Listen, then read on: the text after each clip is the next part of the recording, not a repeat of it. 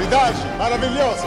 You are fake news. Desconfie, ninguém é bom demais. We're to build the wall. We have no I choice. experimented with marijuana a time or two, and I didn't like it, and didn't A senhora não inhale. nomeou meu amiguinho, a senhora demitiu meu amiguinho, a senhora chamou a Beyoncé para E aí, o jantar que, e que me você chamou faz? também. Bota pimenta do grilo. Aquela assim. tic. Who's to pay for the wall? Brasil acima de todos. CariCast, o podcast do Centro Acadêmico de Relações Internacionais da EPEM, Unifesp. Muito obrigado.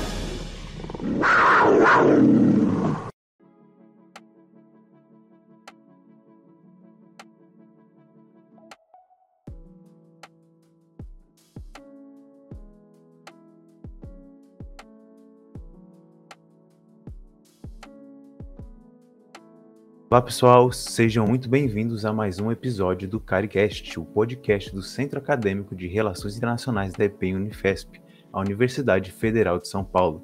Eu sou Henrique Fernandes, diretor de externas do CARI, e vou mediar o episódio de hoje do quadro Fala aí Internacionalista, onde nós elaboramos uma conversa sobre um tema importante das relações internacionais, trazendo um expoente da área para esclarecer a temática de maneira clara e objetiva. E para o tema de hoje, o retorno do Talibã ao poder no Afeganistão, nós trouxemos um ilustre convidado, o professor Danilo Alarcon. Ele leciona no curso de Relações Internacionais da Pontifícia Universidade Católica de Goiás, é doutor em História pela Universidade Federal de Goiás, mestre em Relações Internacionais pela Universidade de Brasília e bacharel em Relações Internacionais pela Universidade Estadual Paulista, Campos de Franca, SP. Tem como áreas de pesquisa a história da política externa brasileira e o Oriente Médio. Atualmente também é conselheiro do Instituto Goiano de Relações Internacionais, além de ter feito pesquisas diretamente sobre o Afeganistão, que é o nosso tema de hoje. Bom, professor Danilo, é uma honra re- recebê-lo aqui hoje. Seja muito bem-vindo e muito obrigado por aceitar o nosso convite. Eu quem agradeço pelo convite, Henrique, é, e agradeço também a disponibilidade de poder falar um pouquinho com os estudantes de RI sobre esse tema que é bastante importante e complexo na medida ah, daqui, dos, do, do, do que os fatores nos apresentam no terreno e para um cenário que ainda está se desdobrando. Então, acho que a gente tem muito material para analisar aqui hoje. Ah, sim, sem dúvida. Bom, vamos para a primeira questão. É, o Talibã surgiu em 1994, durante a Guerra Civil Afegã, é, no rescaldo da invasão soviética ao Afeganistão na década anterior. O senhor pode nos dizer como surgiu a organização que hoje chamamos de Talibã é, e quais fatores levaram-o a ser uma organização extremista e fundamentalista religiosa? E qual foi o papel que as potências estrangeiras, principalmente Estados Unidos e União Soviética, e no âmbito regional o Paquistão, é, pregaram direto ou indiretamente no seu surgimento? Bom, Henrique, o Afeganistão, da forma como conhecemos hoje, enquanto Estado com as fronteiras que ele tem, começa a ser moldado no final do século XVIII, já com as incursões britânicas no continente indiano. Toda essa dinâmica, então, de disputa entre ah, o reino ah, em torno de Cabul, no Afeganistão, e o Império Britânico vai se desenrolar ao longo do século XVIII, XIX e início do século XX. O Afeganistão conquista eh, uma independência formal depois de lutar três guerras contra a Inglaterra ao longo desses séculos. A Inglaterra nunca foi capaz de dominar plenamente o Afeganistão, mas todo o tipo de artimanha que as grandes potências costumam utilizar nesses conflitos foram ah, utilizadas durante esse século e meio de contato entre os dois impérios. Logo a partir do momento em que o Afeganistão firma, então, um acordo é, para garantindo a sua soberania e existência com o Império Britânico, ah, ainda na segunda década do século XX, o país passa a tentar contatos internacionais é, para garantir, inclusive, né, a sua própria sobrevivência do ponto de vista econômico.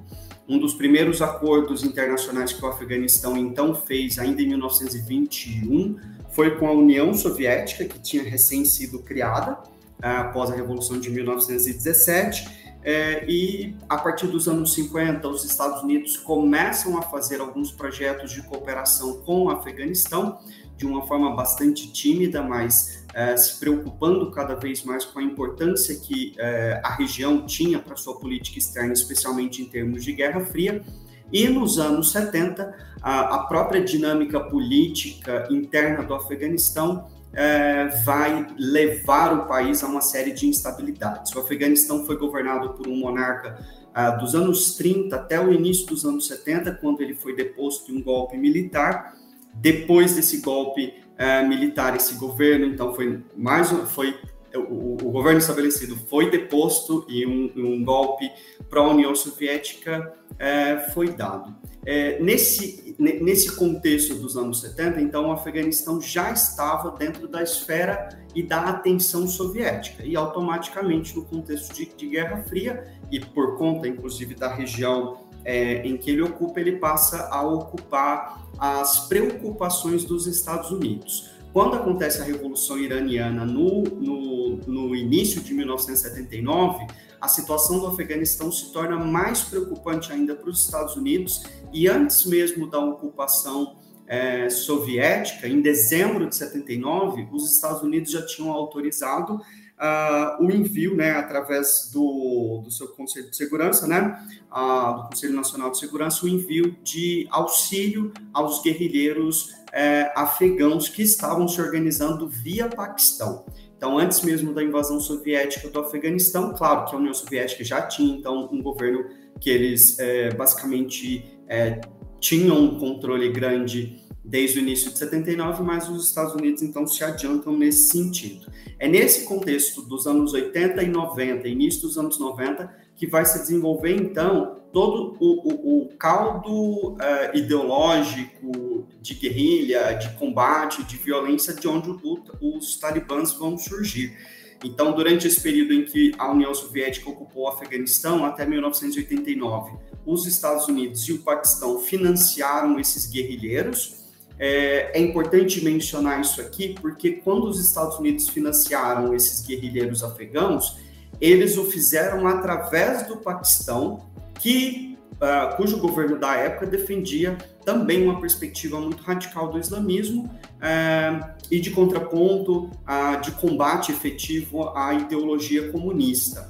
Então, os Estados Unidos enviam, a priori, dinheiro e depois armamentos via Paquistão para esses grupos. Como foi o Paquistão, a agência secreta do Paquistão, quem selecionou os grupos que receberiam essa ajuda, eles, evidentemente, deixaram de lado a resistência democrática e moderada afegã, é, que acabou sendo perseguida por seis, pelos seis principais grupos radicais que dominaram o cenário afegão já no final dos anos 80 e no início dos anos 90 o país entra, né, a, a, o conflito civil no país se aprofunda consideravelmente. Então, para a gente entender como que o Talibã surgiu, a gente precisa saber desse contexto, porque os talibãs é, vão se organizar a partir do grupo de refugiados afegãos no Paquistão, na fronteira né, do Paquistão com o Afeganistão, que é uma área bastante conturbada para o próprio Paquistão, é, de difícil controle, de difícil acesso também é, etnicamente é, próxima ao Afeganistão. A gente está tratando aqui da etnia Pashtun, que é de onde vem, né, majoritariamente aí os membros dos talibãs. E quando o, o, o Talibã surge, então, ele surge num contexto vinculado fortemente à disputa interna no Afeganistão, mas com esse elemento exógeno também. É, é, é, um movimento, então, que vai surgir das madraças, das escolas islâmicas do Paquistão e de uma juventude, então, né, Henrique, é, que não conhecia um Afeganistão antes do conflito civil o conflito civil começa de 78 para 79, essa, o Talibã vai se formar em 94, ele vai ganhando poder pouco a pouco dentro do cenário do Afeganistão. Então a gente está falando de uma juventude né, que desconhecia de fato o que, que era a pluralidade do Afeganistão e depois de toda uma lavagem cerebral em torno de conceitos muito radicalizados de uma concepção muito restrita né, da, da religião uh, islâmica. Então, o Talibã ele surge é, como um movimento também, e aí a gente não pode é, esquecer desse elemento, porque ele é fundamental, inclusive para explicar o cenário hoje, como um movimento que seria capaz de pôr fim a esse contexto de guerra civil.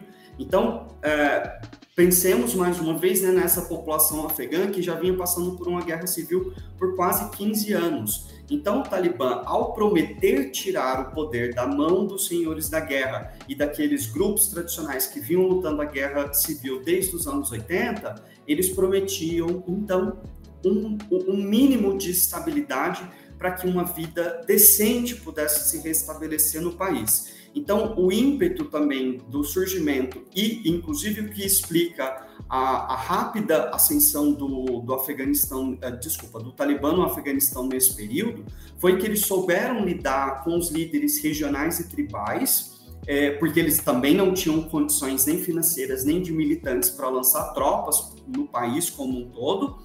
É, e eles negociavam e discutiam, especialmente, obviamente, com a etnia Pashtun, né, que é a etnia da qual eles, eles, eles eram parte, é, essas promessas de purificar o país, de retornar o poder para a mão é, e para as tradições Pashtun. É claro que eles utilizavam também açoitamento, é, assassinatos, é, esse tipo de, de, de de violência quando eles não conseguiam um apoio explícito ah, daqueles, da, da, daqueles da, do grupo e da província que eles estavam tentando tomar.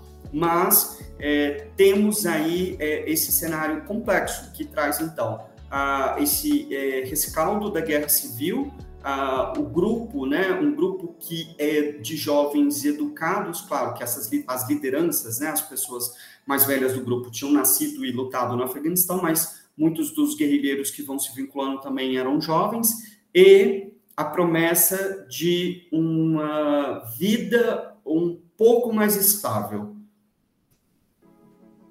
Perfeito, professor. É muito esclarecedor. Agora, falando sobre a invasão do Afeganistão em 2001, é, após o atentado de 11 de setembro, os Estados Unidos acabaram invadindo o Afeganistão em 2001 sob a justificativa de desmembrar a Al-Qaeda e capturar o Osama Bin Laden, o líder da organização terrorista de então. É, a invasão durou cerca de 20 anos até 2021, tendo derrubado o governo talibã no processo e construído um governo democrático pró-Estados Unidos, que desmoronou ainda durante a retirada das tropas americanas nesse ano. É, qual a influência que a ocupação de 20 anos e a tentativa fracassada de nation building, né, que são as chamadas as tentativas de construção de estados nos moldes ocidentais por forças americanas durante uma ocupação pode ter tido no retorno do Talibã ao poder? Olha, é, essa pergunta é bastante interessante porque uma das é um dos pontos que o Biden já vinha enfatizando é, antes mesmo daquele discurso que ele faz no dia 16 de agosto, né, aquele discurso da derrota, é que os Estados Unidos não estavam lá para promover nation building.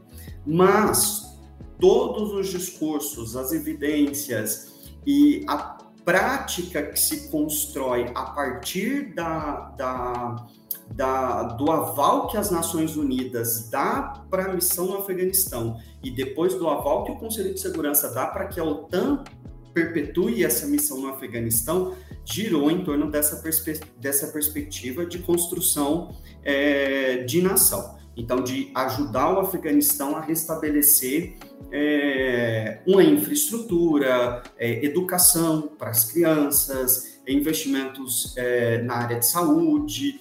É, e qual é o problema que existe nesse, nesse aspecto?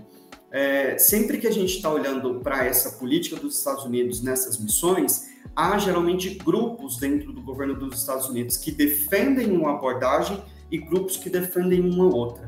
Então, o governo do Bush, lá em 2001, ele já começa sentido nesse aspecto. Havia o grupo que definitivamente defendia mesmo, né, uma, uma, uma uma abordagem mais pesada que fosse de fato de state building e um outro grupo que defendia que a guerra do Afeganistão, né, a, a, a caçada do Bin Laden no Afeganistão era apenas um passo ali para uma outra guerra que eles, essa eles de fato queriam, que era a guerra do Iraque, que era derrubar o Saddam Hussein. Então, a, a, o que a gente tem aqui é um jogo de expectativas frustradas, o que é muito comum na relação das grandes potências com países do sul global ao longo de todos esses dois, pelo menos desses dois últimos séculos aí da era moderna, em que a gente tem uma expansão bastante violenta né, das grandes potências europeias ao redor do mundo. Então, essas expectativas frustradas vinham no sentido de que havia uma mensagem de que era possível reconstruir uma vida digna para os afegãos, dando direitos básicos. E por direitos básicos, né, a gente não está falando de vender uma noção de liberdade é, ocidental, etc. A gente está falando de coisas muito básicas, né? É, o direito à educação e o direito à educação mínima para você aprender pelo menos ler e escrever o básico. É, o direito a ter o que comer, é, o direito de ter uma terra onde plantar e não tem uma bomba lá que vai explodir sua perna e etc. Então, quando você cria essa sensação de expectativa sobre algo, você precisa responder. Em algumas situações, os Estados Unidos e as tropas aliadas, junto né, da International Security Assistance Force, que é a ISAF, a força que a ONU deu aval e a OTAN desencadeou ali no cenário do Afeganistão, em alguns cenários, de fato, uh, houve avanços. Mas em algumas províncias, esses avanços nunca foram consideráveis e nunca foram sustentados. Então, já desde 2003, quando os Estados Unidos mudam o seu foco para o Iraque, recursos que poderiam, e isso é uma crítica que é feita nos Estados Unidos desde esse momento, recursos que poderiam ter sido vinculados à guerra do Afeganistão foram mandados para o Iraque. E aí, é, toda a proposta e tudo aquilo que poderia ter sido construído no Afeganistão foi, né, é, de alguma forma, jogado no lixo. E o que a gente vai ver, de fato, é o, a insurgência no Afeganistão já se desenvolvendo a partir de 2000 2004, 2005, 2006, definitivamente a gente já tinha uma, uma insurgência no país é, que tentava criar e sustentar instituições do tipo representativas e democráticas, é, mas com áreas que já estavam aí definitivamente fora do, da possibilidade do controle efetivo das tropas ocidentais. É, então, é, pensando nesse ponto, né, o nation building cria expectativas. É, e suprir essas expectativas, mesmo dentro do seu estado, quando você governa para as populações e se reconhece que os estados são diversos na sua essência, se isso em si já é difícil, é, imagine construir uma nação em um outro país é, sem olhar para as particularidades históricas daquela localidade e não em um sentido é, pejorativo e leituras é, que minimizem né, aspectos ou da religião ou étnicos. Muito pelo contrário, né? Eu acho que isso aqui nenhum, é, eu acho que no, no discurso nessa fala, nessa análise que eu faço, isso não entra, mas no sentido de tentar entender as expectativas reais das pessoas, que eram poucas diante de 20 anos de guerra civil e mesmo essas expectativas poucas, às vezes, deixaram a desejar.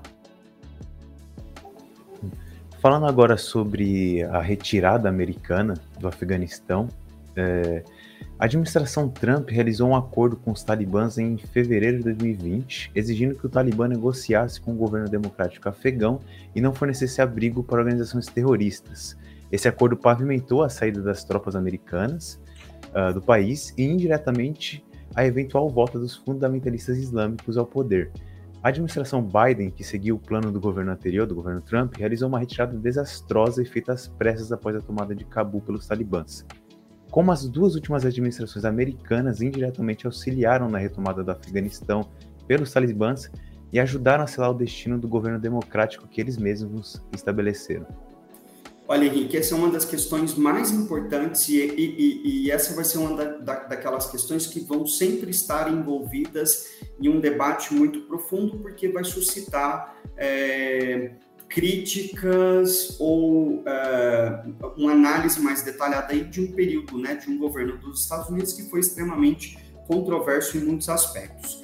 É, eu vou citar aqui duas análises que eu li na Foreign Affairs, uma da Wanda Felba Brown, é, e outra da Cory Sharp, ambas que têm, têm posições políticas distintas, mas ambas bastante críticas da forma como essa retirada foi feita e concordam que esse acordo com o Talibã em fevereiro de 2020 basicamente deu legitimidade internacional é, para o Talibã, e isso facilitou, inclusive, com que outros atores, outros estados aprofundassem os seus contatos com o, o Talibã, é, e desmoraliza o governo afegão, porque foi um acordo costurado pela potência ocupante com o grupo insurgente contra o governo que a potência ocupante estava patrocinando.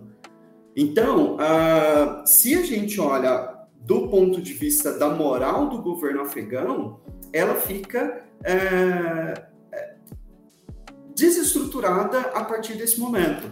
Isso é, porque já tínhamos aí né, elementos e, e fatores domésticos internos suficientes para desmoralizar esse governo. É claro né, que em fevereiro de 2020 os talibãs não controlavam todo o território afegão, havia ainda a possibilidade de se repensar essa estratégia e essa, essa, essa possível retirada é, que não passasse né, por um ato internacional que desse uma legitimidade tão grande assim a um grupo insurgente, a um grupo é, terrorista e a um grupo com histórico de, é, de ferir os direitos humanos, tal como o Talibã tem, mas esse de fato é um grande, é um grande fracasso, eu diria assim, né, do governo do governo Trump e do próprio governo Biden. Ah, em uma dessas análises da Foreign Affairs, a colunista pergunta, né, olha, se o Biden é, voltou atrás em algumas das, das, decisões de política internacional que o Trump havia tomado, por que, que ele não repensou essa retirada do Afeganistão?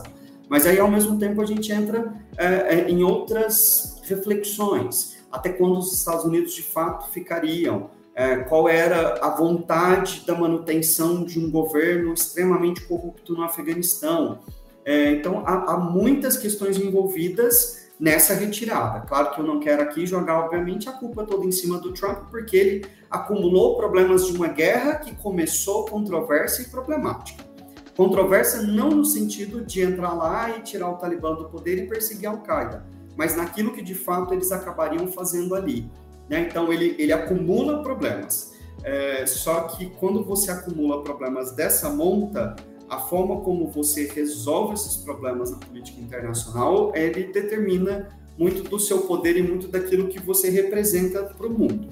É, essa questão né, de, do, do que havia sido exigido dos talibãs não permitirem que outros grupos terroristas é, fixem é, ou ajam a partir do território afegão para ataques contra os Estados Unidos também é bastante controversa, porque é notória a presença de grupos fundamentalistas no terreno afegão que não, né, o Talibã, que não o grupo insurgente aí que tomou o poder e se torna o governo, já de muito tempo. Então já era, já é um acordo que nasce é, fracassado e evidentemente que a concepção dele seria fracassada. Bom, aproveitando o gancho do acordo, é, uma das condições que o governo americano impôs, como nós dissemos, nas negociações com o Afeganistão foi a de não fornecer guarida para organizações terroristas, como eles fizeram no passado.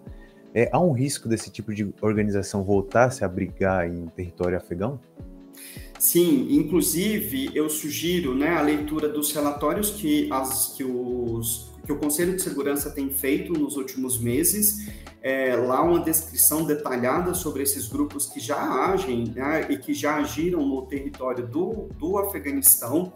É, os países vizinhos também têm se manifestado nesse sentido. Então, no dia 9 de setembro agora desse ano de 2021, houve a primeira conferência de ministros das relações exteriores dos países vizinhos ao Afeganistão, é, para lidarem, né, para tratarem com essa situação. Claro que há outras exigências, há outras demandas políticas e econômicas em relação à estabilização do Afeganistão, mas nesse documento de setembro eles enumeram cinco organizações terroristas que eles identificam poder estar atuando dentro do Afeganistão, né? Eles têm a inteligência que indica que de fato elas atuam dentro do Afeganistão e que afetam a todos esses países vizinhos. Então, é, os países vizinhos, as Nações Unidas, o, né, o Conselho de Segurança, os Estados Unidos, a inteligência é, internacional no todo que se preocupa com a questão entende que tem esses grupos. É, e é importante notar que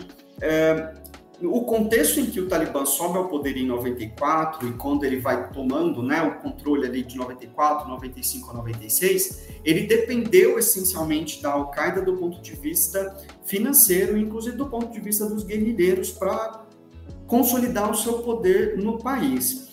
O que o Talibã vem tentando fazer, então, agora é buscar legitimação internacional. Os vizinhos identificam que isso é importante para que o Afeganistão, com o governo talibã, possa estabelecer é, fontes de renda, né, para que ele possa ter condições financeiras para sustentar uh, e para manter os serviços públicos básicos para a população, sem recorrer a essas organizações. Então é um jogo muito muito complexo em que já se sabe que essas organizações estão no país, mas o Talibã também sabe que ele tem que lutar contra essas organizações. E isso aqui não é um, um, um statement, né, um joint statement de esse, esse documento de setembro, né, de potências ocidentais. Nós estamos falando dos vizinhos do Afeganistão, dentre eles duas grandes potências ali da região, que é o Irã e a China.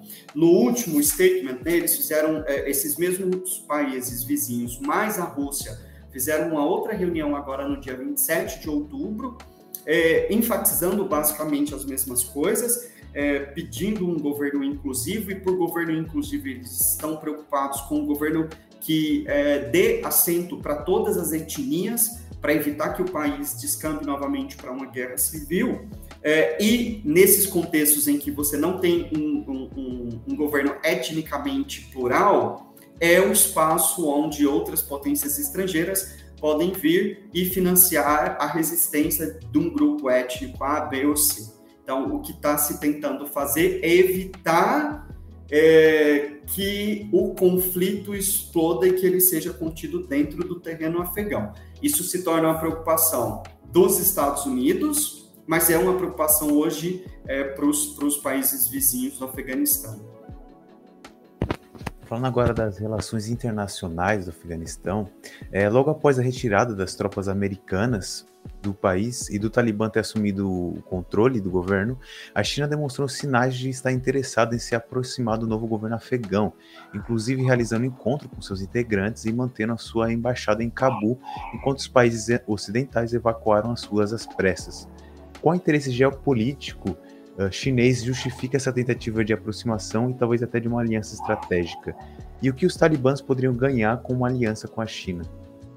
Olha, a China tem duas preocupações fundamentais aí com essa questão do Talibã. A primeira delas é, evidentemente, evitar né, o fomento do extremismo religioso desde o cenário afegão. Então, essa é uma preocupação chinesa já de alguns anos, não é uma preocupação de agora, e o governo chinês tem trabalhado muito nesse sentido de condizente com a sua política externa, de não intervenção em assuntos domésticos, é, de não preocupação com essa questão de direitos humanos, é, de não preocupação, é, até porque a concepção de direitos humanos que vem aqui é, enquanto expressão de autodeterminação e soberania, isso seria suficiente numa, numa ordem estatal, então a preocupação que a China traz é essa, a preocupação é, primária, por assim dizer, né? É evitar que o extremismo de fato se torne algo é, uma preocupação, um problema que surja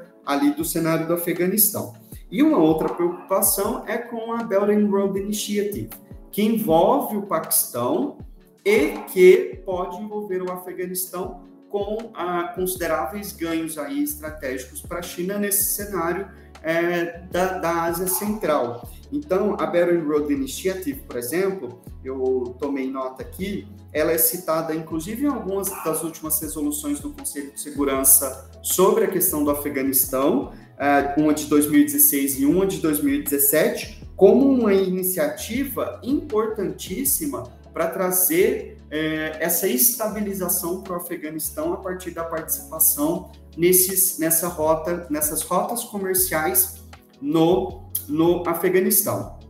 é, junto com o Paquistão. Só que dentro desse contexto, essas iniciativas chinesas elas vão chocar tanto com interesses do Irã quanto com interesses da Índia, porque a Índia procurou uma aproximação muito grande com o Afeganistão a partir de 2005.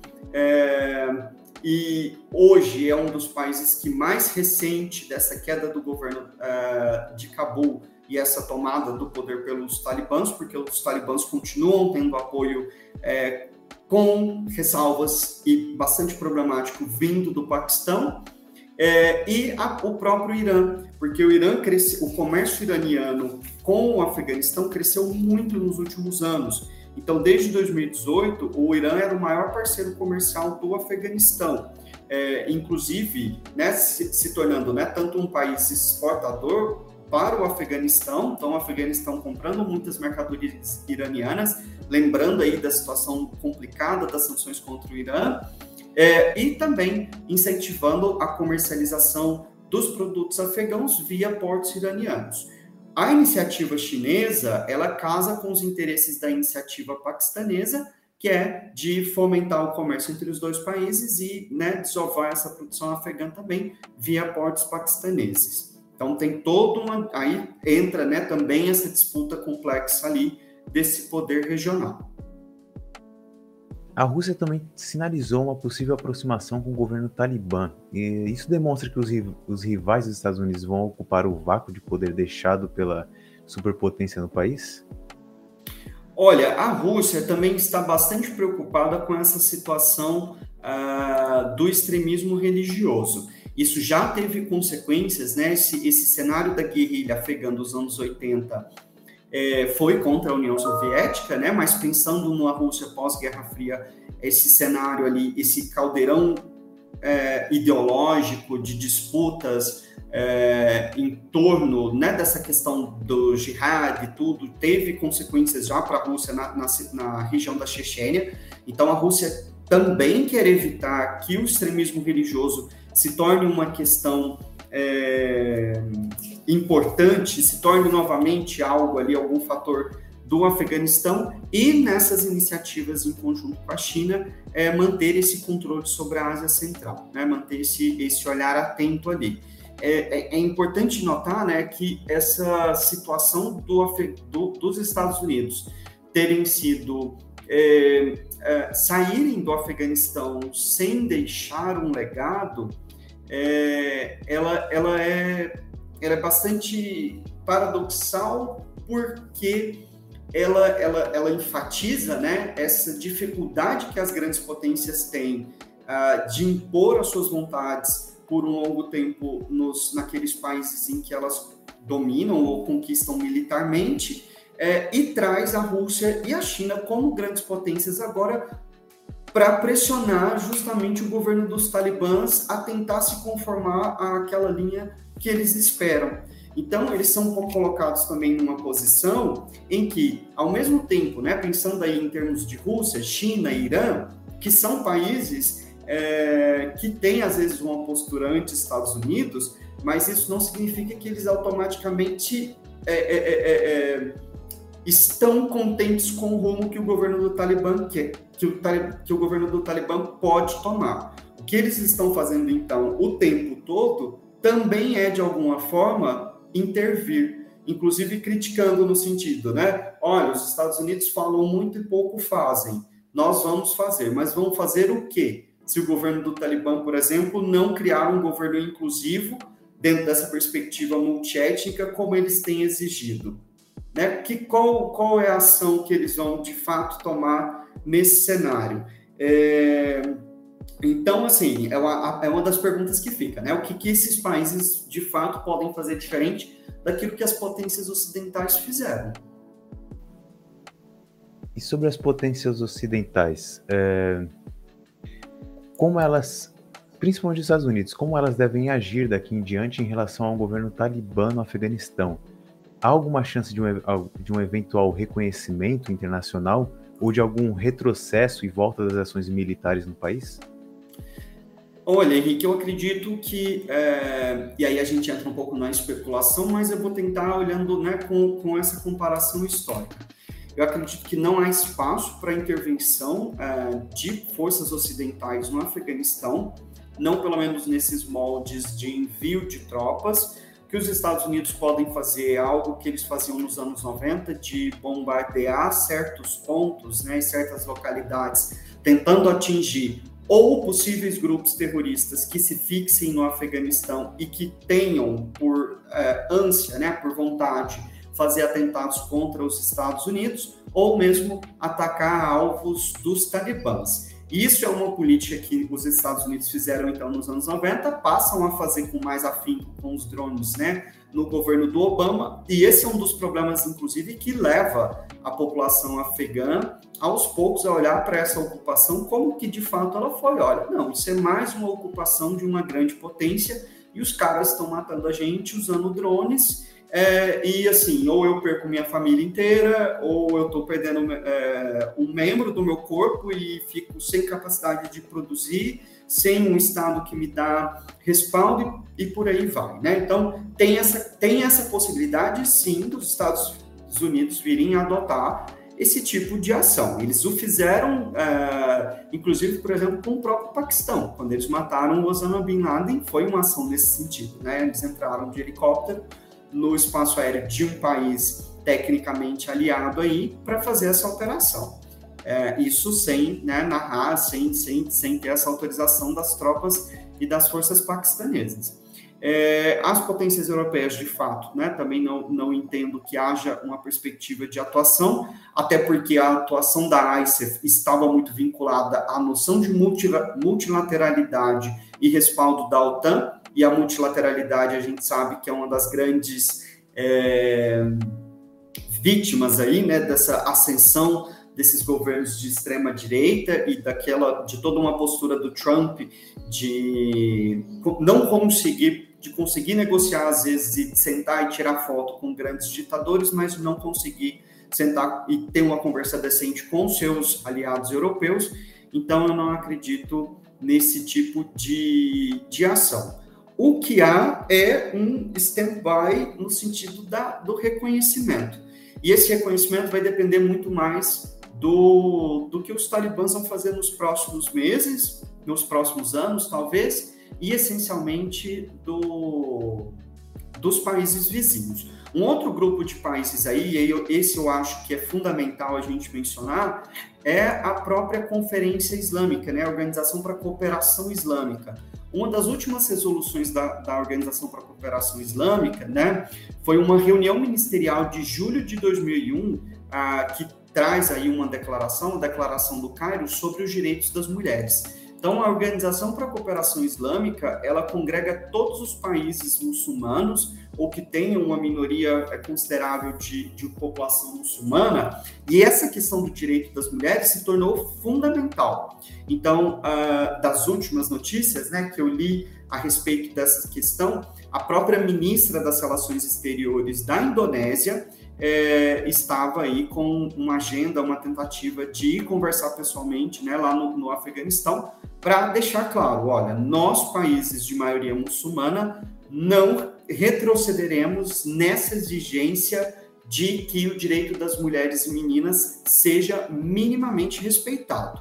Claro que aí entra um milhão de coisas, né? porque em um regime é, não democrático, em que você tem é, um grupo fundamentalista religioso de qualquer matiz, seria extremamente problemático, né? É, eu não vou especificar aqui se, se ele é islâmico ou cristão, etc. Um grupo fundamentalista religioso, com certeza, vai ter uma noção muito deturpada do que é direito das mulheres. Né? Mas parece que o mundo está exigindo o mínimo também, né? Que é aquilo, olha, deixem as meninas e as mulheres estudarem, deixem as meninas e as mulheres terem acesso à saúde.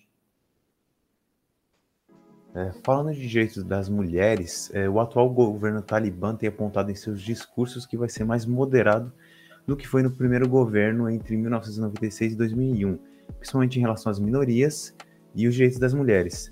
Há alguma chance disso realmente acontecer? Se sim, qual poderia ser o nível dessa moderação e como isso poderia impactar as relações do Talibã com os outros países?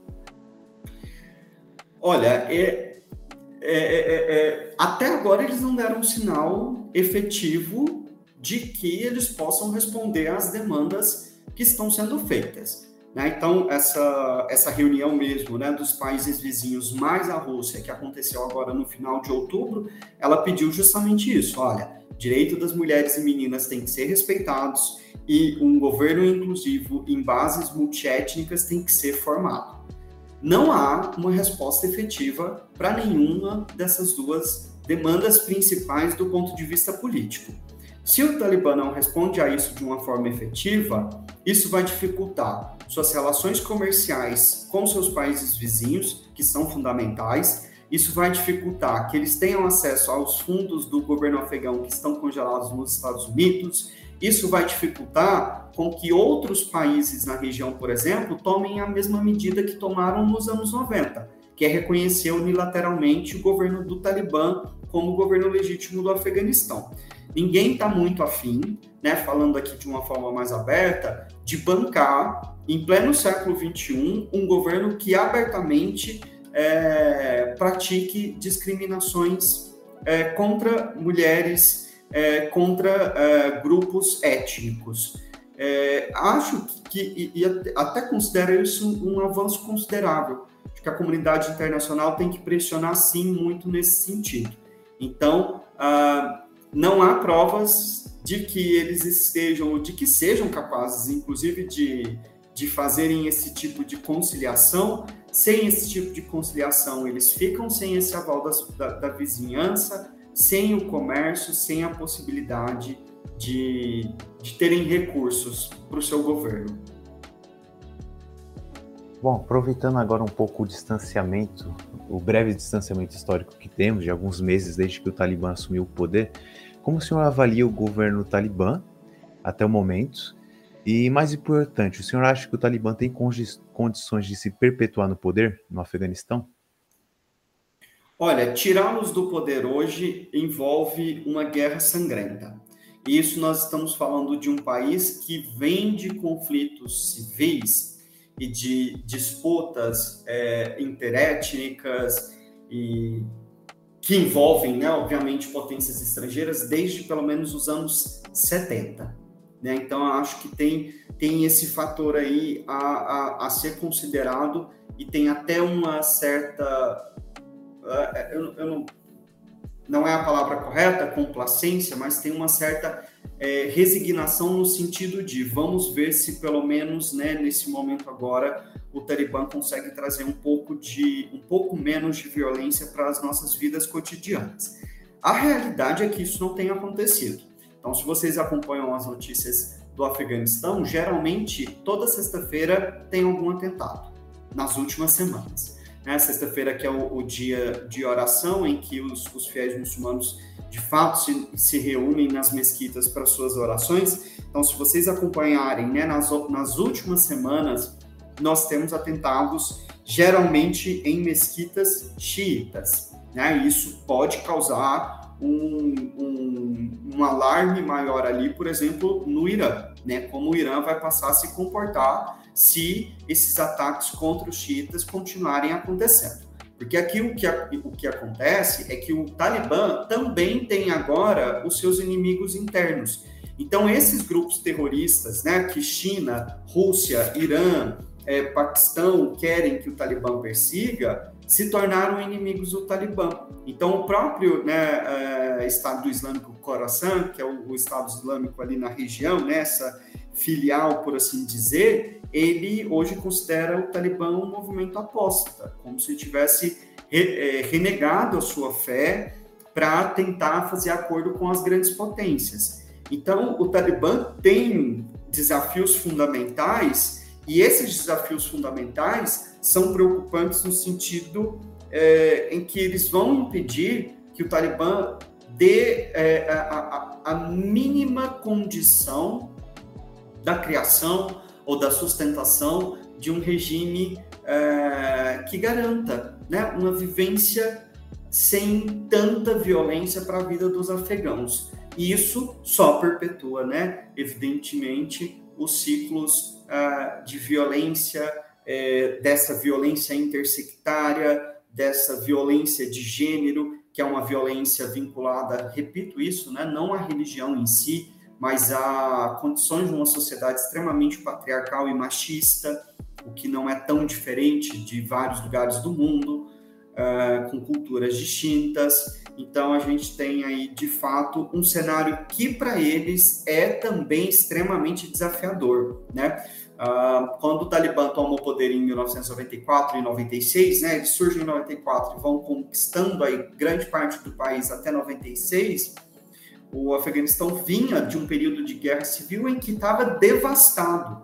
Nos últimos 20 anos, uma parte do país ficou alheia às mudanças, de fato, mas uma outra parte também viu alguma mudança, né? Viu mudança na, no acesso à educação, no acesso à saúde, no acesso à alimentação. Claro que aí, e aí, né, os problemas recorrentes estruturais de uma boa parte da população viver em extrema pobreza, isso continua pesando.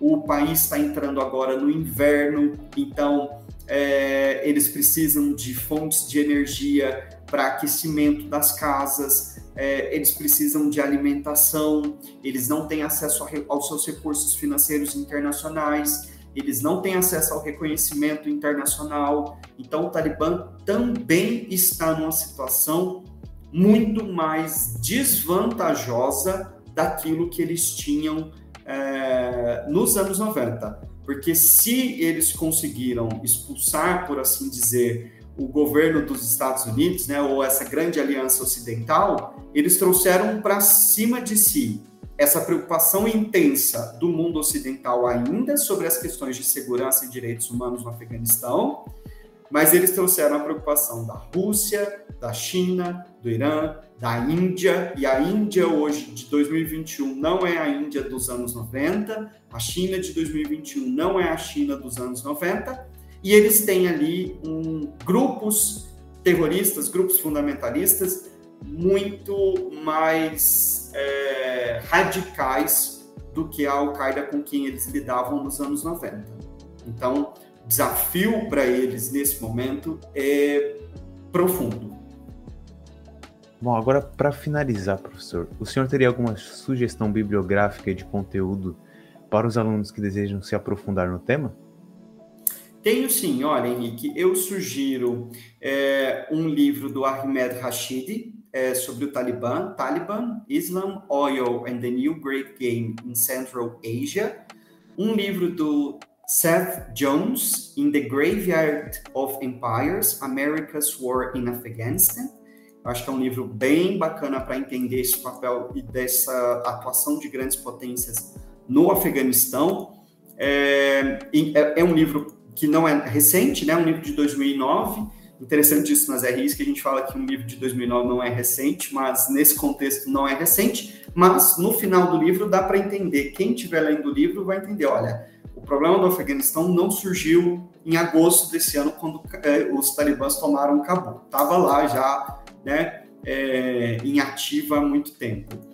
É, um outro livro para entender a história do Afeganistão é do Nabi Misdak, Afghanistan, Political Frailty and External Interference.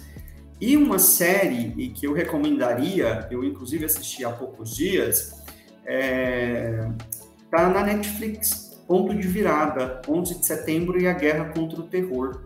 Eu acho que é uma série que explica de uma forma bem didática, sóbria, é, com vários pontos de vista, inclusive fazendo entrevistas com parte desses mujahidin afegãos dos anos 80, o que, que foi todo esse contexto, né? Desde o final dos anos 70, passando pelos anos 80, pelos anos 90, anos 2000, pega o governo do Obama, o governo do Trump, até chegar aí nessa, nessa situação trágica, bastante trágica, na verdade, né? A gente está falando de, de expectativas é, frustradas, de pessoas que planejaram uma vida dentro de uma certa ordem e que de repente não a tem mais, de pessoas que morreram lutando por isso, sem ter respostas concretas. Né? Então acho que é uma, eu acho que essa série aí são alguns episódios. Eu acho que ela representa um pouco dessa conversa que a gente teve aqui hoje.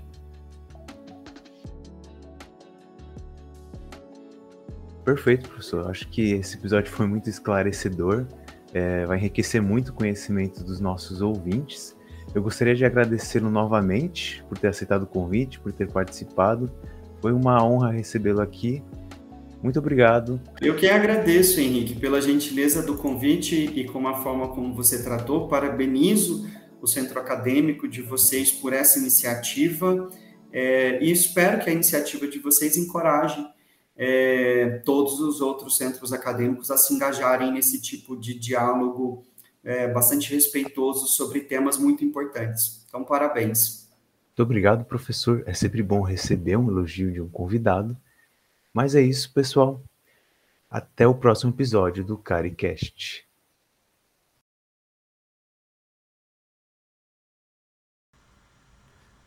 Você ouviu o CariCast?